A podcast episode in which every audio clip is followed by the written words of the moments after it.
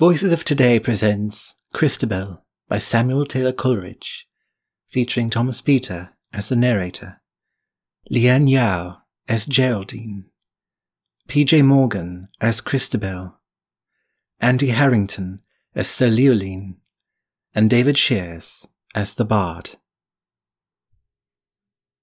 Part 1 Tis the middle of night by the castle clock, and the owls have awakened the crowing cock. To wit, to woo. And hark again, the crowing cock, how drowsily it crew.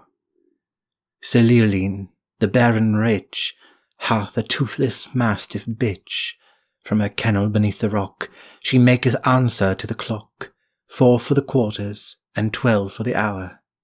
Ever and aye, by shine and shower, sixteen short howls, not over loud.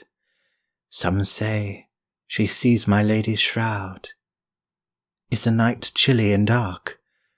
The night is chilly, but not dark. The thin grey cloud is spread on high. It covers, but not hides the sky. The moon is behind, and at the full, and yet she looks both small and dull. The night is chill, the cloud is grey, 'Tis a month before the month of May, and the spring comes slowly up this way. The lovely lady, Christabel, whom her father loves so well, what makes her in the wood so late, a furlong from the castle gate? She had dreams all yesternight of her own betrothed knight, and she in the midnight wood will pray for the weal of her lover that's far away. She stole along she nothing spoke. The sighs she heaved were soft and low, and naught was green upon the oak, but moss and rarest mistletoe. She kneels beneath the huge oak tree, and in silence prayeth she. The lady sprang up suddenly, the lovely lady Christabel. It moaned as near, as near can be, but what it is she cannot tell. On the other side it seems to be of the huge broad-breasted old oak tree. The night is chill, the forest bare. Is it the wind that moaneth bleak? There is not wind enough in the air to move away the ringlet curl from the lovely lady's cheek. There is not wind enough to twirl the one red leaf, the last of its clan, that dances as often as dance it can, hanging so light and hanging so high on the topmost twig that looks up at the sky. Hush, beating heart of Christabel, Jesu Maria, shield her well. She folded her arms beneath her cloak and stole to the other side of the oak. What sees she there? There she sees a damsel bright, dressed in a silken robe of white that shadowy in the moonlight shone. The neck that made that white robe wan, her stately neck and arms were bare. Her blue veined feet unsandaled were, and wildly glittered here and there the gems entangled in her hair. I guess 'twas frightful there to see a lady so richly clad as she, beautiful exceedingly. Mary, mother, save me now, said Christabel. And who art thou? The lady strange made answer meet, and her voice was faint and sweet. Have pity on my sore distress. I scarce can speak for weariness. Stretch forth thy hand, and have no fear, said Christabel. How camest thou here? And the lady, whose voice was faint and sweet, did thus pursue her answer meet. My sire is of a noble line, and my name is Geraldine. Five warriors seized me yestermorn, me, even me, a maid forlorn. They choked my cries with force and fright, and tied me on a palfrey white. The palfrey was fleet as wind, and they rode furiously behind. They spurred amain, their steeds were white, and once we crossed the shade of night, as sure as heaven shall rescue me, I have no thought what men they be, nor do I know how long it is, for I have lain entranced, I wis, since one, the tallest of the five, took me from the palfrey's back, a weary woman, scarce alive. Some muttered words his comrade spoke. He placed me underneath this oak. He swore they would return with haste. Whether they went, I cannot tell. I thought I heard, some minutes past, sounds as of a castle bell. Stretch forth thy hand. Thus ended she. And help a wretched maid to flee. Then Christabel stretched forth her hand and comforted fair Geraldine. O well, bright dame, may you command the service of Sir Leoline, and gladly our stout chivalry will he send forth, and friends withal, to guide and guard you safe and free, home to your noble father's hall. She rose, and forth with steps they passed that strove to be, and were not, fast. Her gracious stars the lady blessed, and thus spake on sweet Christabel. All our household are at rest, the hall is silent as the cell. Sir Leoline is weak in health, and may not well awakened be, but we will move as if in stealth, and I beseech your courtesy, this night to share your couch with me. They crossed the moat, and Christabel took the key that fitted well. A little door she opened straight, all in the middle of the gate. The gate that was ironed within and without, where an army in battle array had marched out. The lady sank, belike through pain, and Christabel with might and main lifted her up, a weary weight, over the threshold of the gate.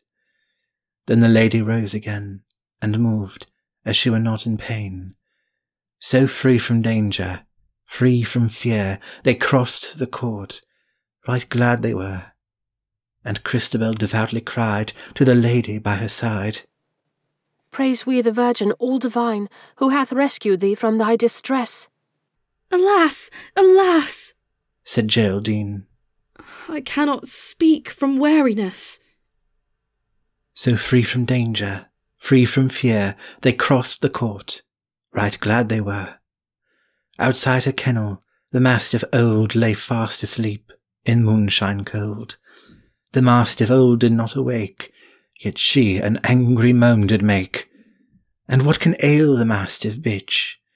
Never till now she uttered yell beneath the eye of Christabel.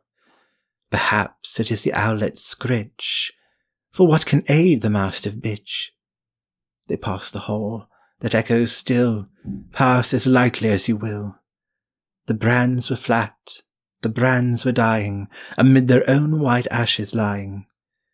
But when the lady passed, there came a tongue of light, a fit of flame, and Christabel saw the lady's eye, and nothing else saw she thereby, save the boss of the shield of Sir Leoline tall, which hung in a murky old niche in the wall. Oh, softly tread, said Christabel. My father seldom sleepeth well. Sweet Christabel her feet doth bear, and jealous of the listening air, they steal their way from stair to stair, now in glimmer, and now in gloom, and now they pass the Baron's room, as still as death, with stifled breath, and now have reached her chamber door, and now doth Geraldine press down the rushes of the chamber floor. The moon shines dim in the open air, and not a moonbeam enters here. But they without its light can see the chamber carved so curiously, carved with figures strange and sweet, all made out of the carver's brain for a lady's chamber meet. The lamp with twofold silver chain is fastened to an angel's feet. The silver lamp burns dead and dim, but Christabel the lamp will trim. She trimmed the lamp and made it bright, and left it swinging to and fro, while Geraldine, in wretched plight, sank down upon the floor below. O weary Lady Geraldine, I pray you drink this cordial wine. It is a wine of virtuous powers. My mother made it of wild flowers. And will your mother pity me, who am a maiden most forlorn? Christabel answered, Woe is me, she died the hour that I was born. I have heard the grey haired friar tell how on her deathbed she did say that she should hear the castle bell strike twelve upon my wedding day. O mother dear, that thou wert here. I would, said Geraldine. She were. But soon with altered voice said she, Off, wandering mother, peak and pine. I have power to bid thee flee. Alas, what ails poor Geraldine? Why stares she with unsettled eye? Can she the bodiless dead espy? And why with hollow voice cries she, Off, woman, off! This hour is mine. Though thou her guardian spirit be, off, woman, off! Tis given to me. Then Christabel knelt by the lady's side, and raised to heaven her eyes so blue. Alas, said she, this ghastly ride, dear lady, it hath wildered you.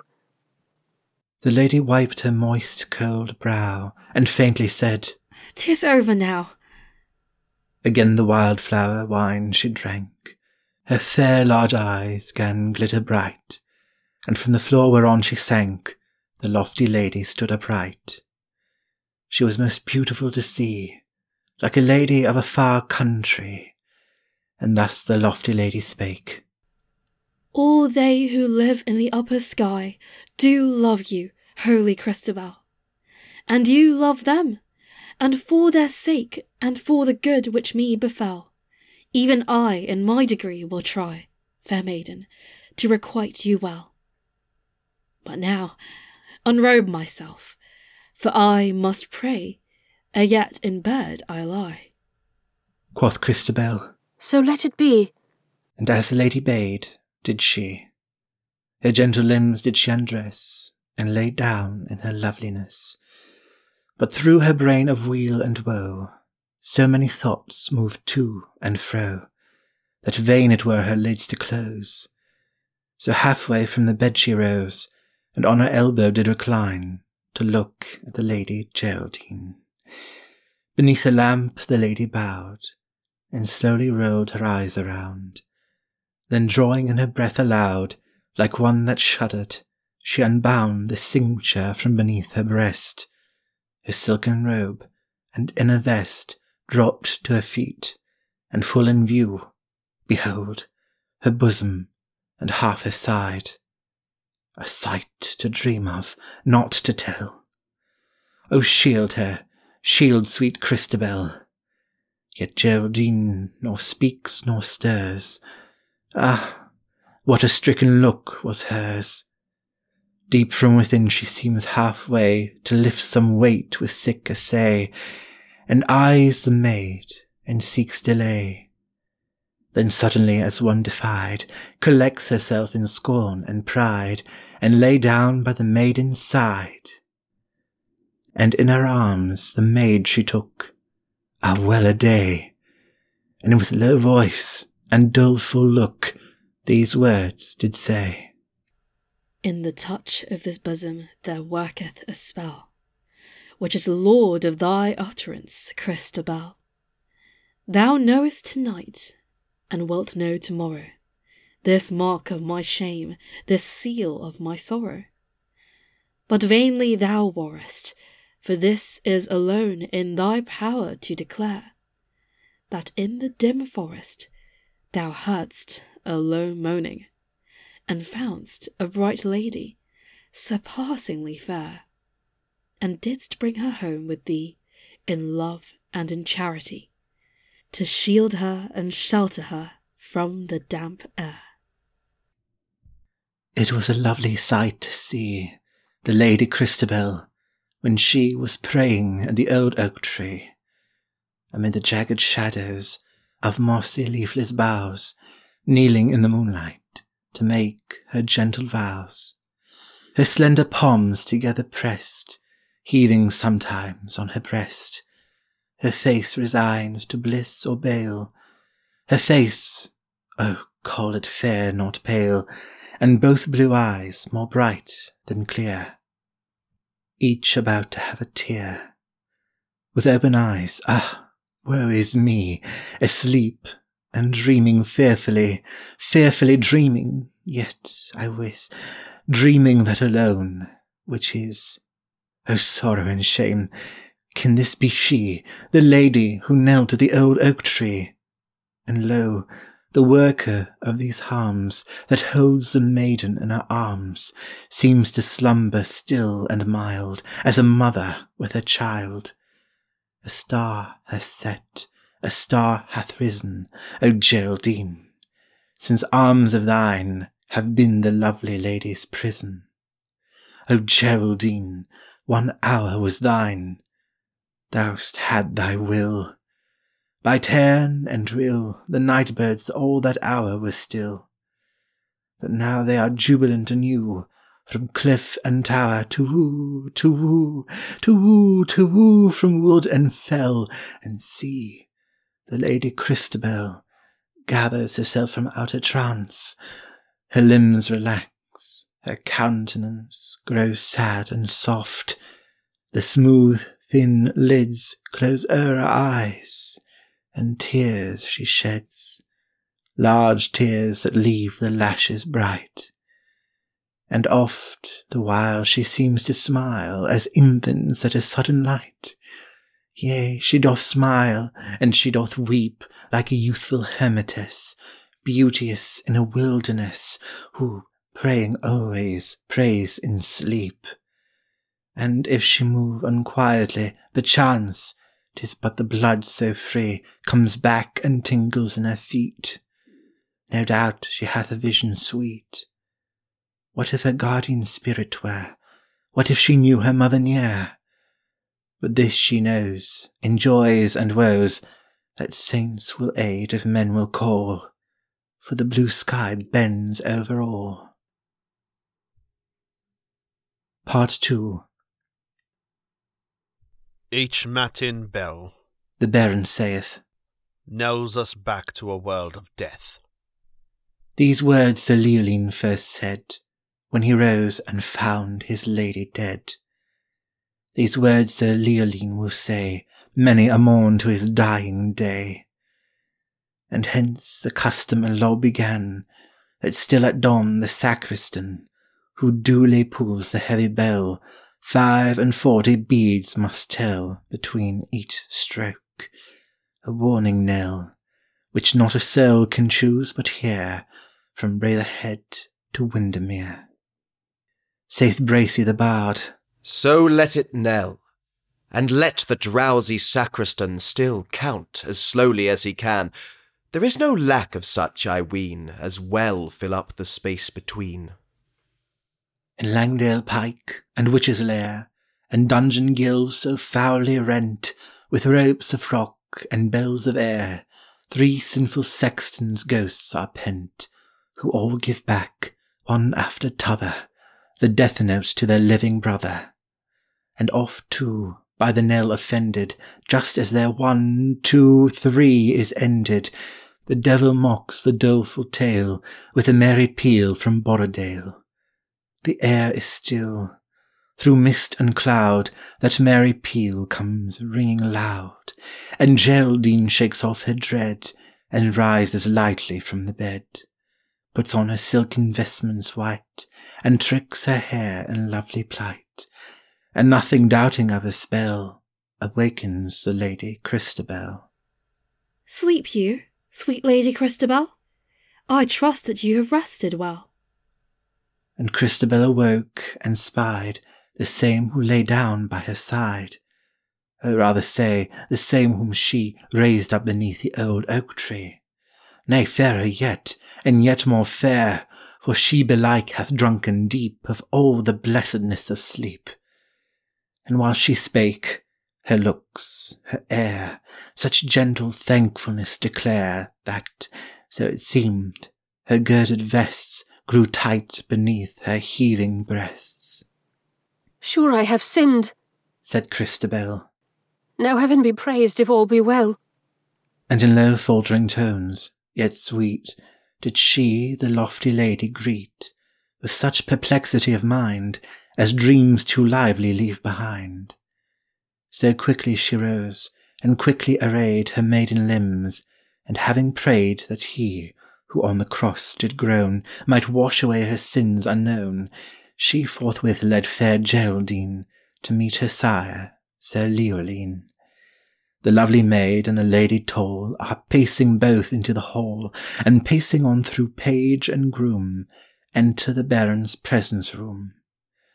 The Baron rose, and while he pressed his gentle daughter to his breast, with cheerful wonder in his eyes, the Lady Geraldine espies, and gave such welcome to the same as might beseem so bright a dame.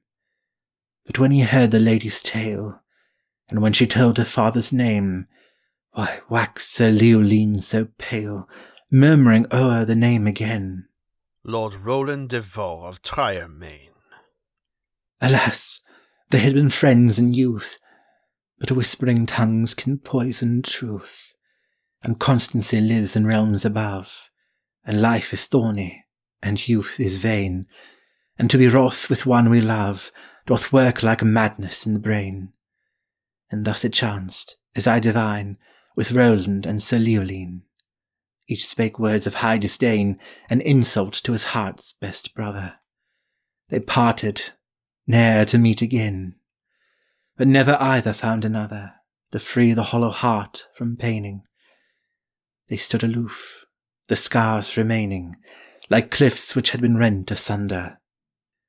A dreary sea now flows between, but neither heat, nor frost, nor thunder shall wholly do away, I ween, the marks of that which once hath been.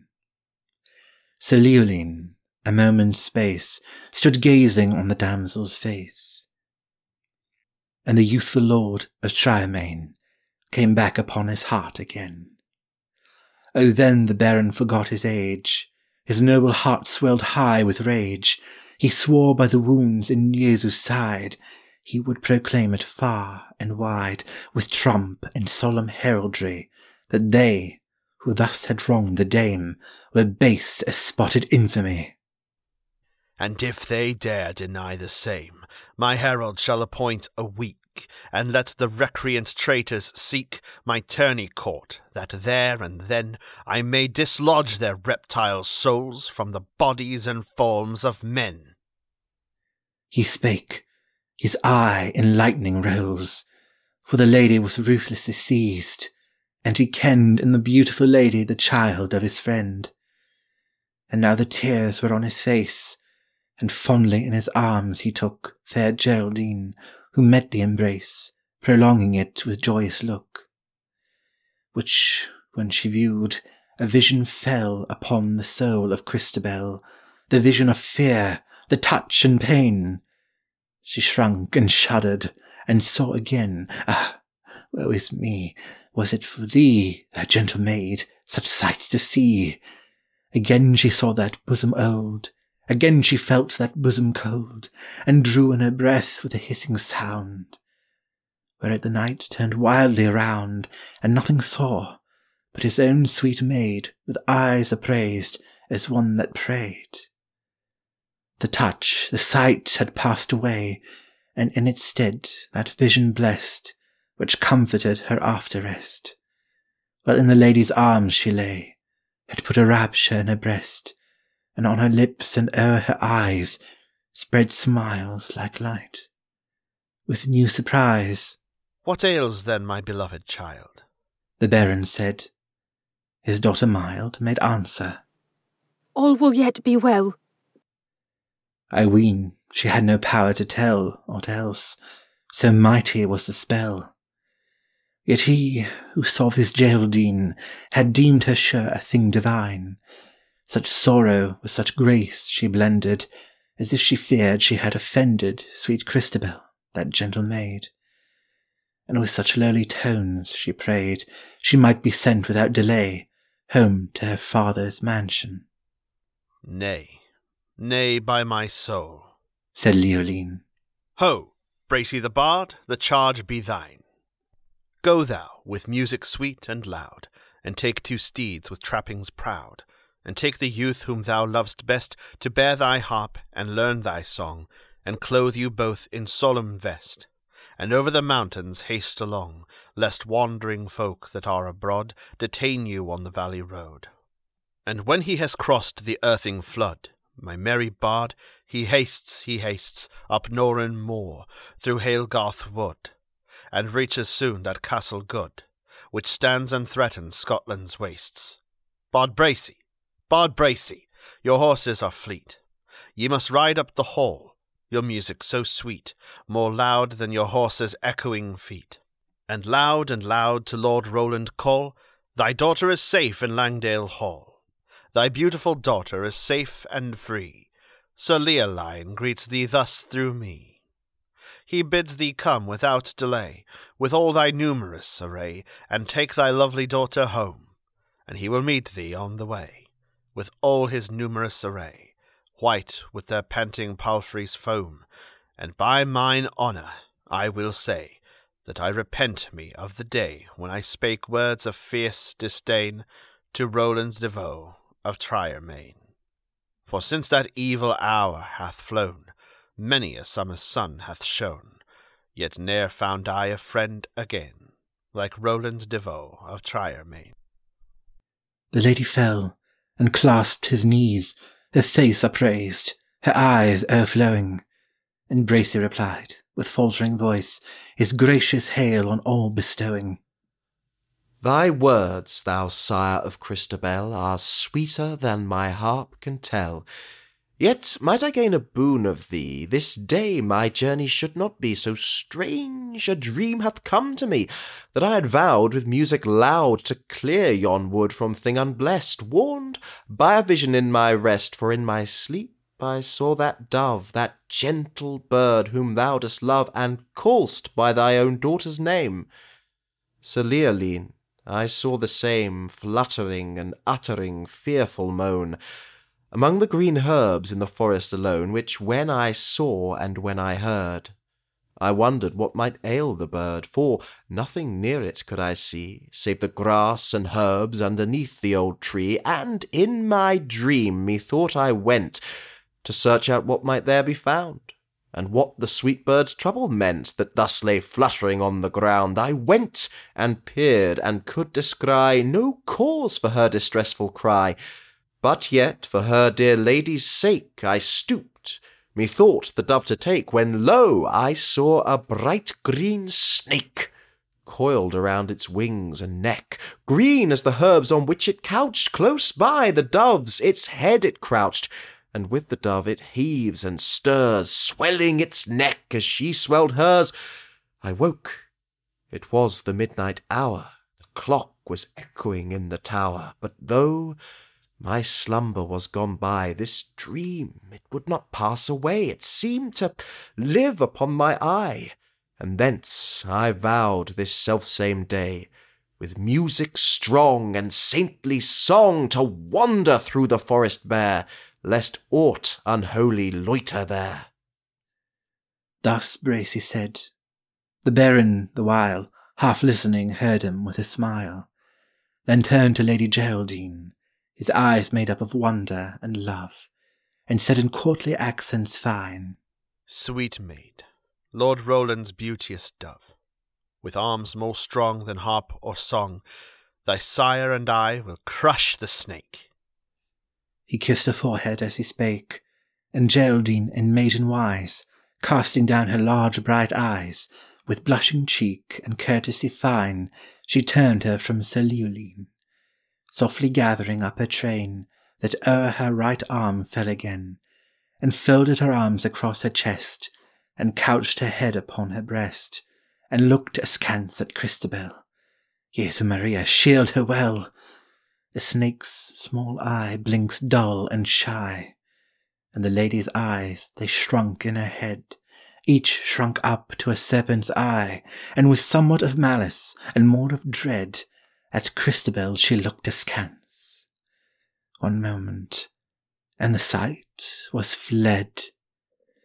But Christabel in dizzy trance, stumbling on the unsteady ground, shuddered aloud with a hissing sound, and Geraldine again turned round, and like a thing that sought relief, full of wonder and full of grief, she rolled her large bright eyes divine wildly on Sir Leoline. The maid, alas, her thoughts are gone, she nothing sees, no sight but one. The maid, devoid of guile and sin, I know not how and fearful wise, so deeply had she drunken in that look, those shrunken serpent eyes, that all her features were resigned to the sole image in her mind, and passively did imitate that look of dull and treacherous hate. And thus she stood in dizzy trance, still picturing that look askance, with forced unconscious sympathy full before her father's view. As far as such a look could be, and eyes so innocent and blue. And when the trance was o'er, the maid paused awhile, and inly prayed, then falling at the baron's feet. By my mother's soul do I entreat that thou this woman send away, she said, and more she could not say, for what she knew she could not tell, ere mastered by the mighty spell. Why is thy cheek so wan and wild, Sir Leoline? Thy only child lies at thy feet, thy joy, thy pride, so fair, so innocent, so mild, the same for whom thy lady died. Oh, by the pangs of her dear mother, think thou no evil of thy child, for her and thee and for no other. She prayed the moment ere she died, prayed that the babe for whom she died might prove her dear Lord's joy and pride. That prayer her deadly pangs beguiled, Sir Leoline. And wouldst thou wrong thy only child, her child and thine?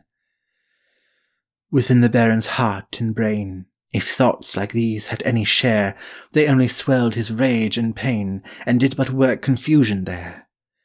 His heart was cleft with pain and rage, his cheeks were quivered, his eyes were wild, dishonoured thus in his old age, dishonoured by his only child, and all his hospitality to the wronged daughter of his friend, by more than woman's jealousy, brought thus to a disgraceful end. He rolled his eye with stern regard upon the gentle minstrel bard, and said in tones abrupt, austere, Why, Bracy, dost thou loiter here? I bade thee hence. The bard obeyed, and turning from his own sweet maid, the aged knight, Sir Leoline, led forth the Lady Geraldine. Conclusion A little child, a limber elf, singing, dancing to itself, a fairy thing with red round cheeks, that always finds, and never seeks, makes such a vision to the sight as fills the father's eyes with light, and pleasures flow in so thick and fast upon his heart that he at last must needs express his love's excess with words of unmeant bitterness. Perhaps 'tis pretty to force together thoughts so all unlike each other, to mutter and mock a broken charm, to dally with wrong that does no harm, Perhaps 'tis tender too, and pretty, at each wild word to feel within a sweet recoil of love and pity. And what, if in a world of sin, O sorrow and shame should this be true, such giddiness of heart and brain comes seldom save from rage and pain, so talks as it's most used to do. End of poem. We hope that you have enjoyed this production of Christabel by Samuel Taylor Coleridge, brought to you by Voices of Today. Audio edited by Lian Yao. This recording may be freely downloaded and distributed, as long as Voices of Today is credited as a creator. It may not be used for commercial purposes, or distributed in an edited or remixed form. For information about other recordings in the Voices of Today catalogue, please visit voicesoftoday.org. Thank you for listening.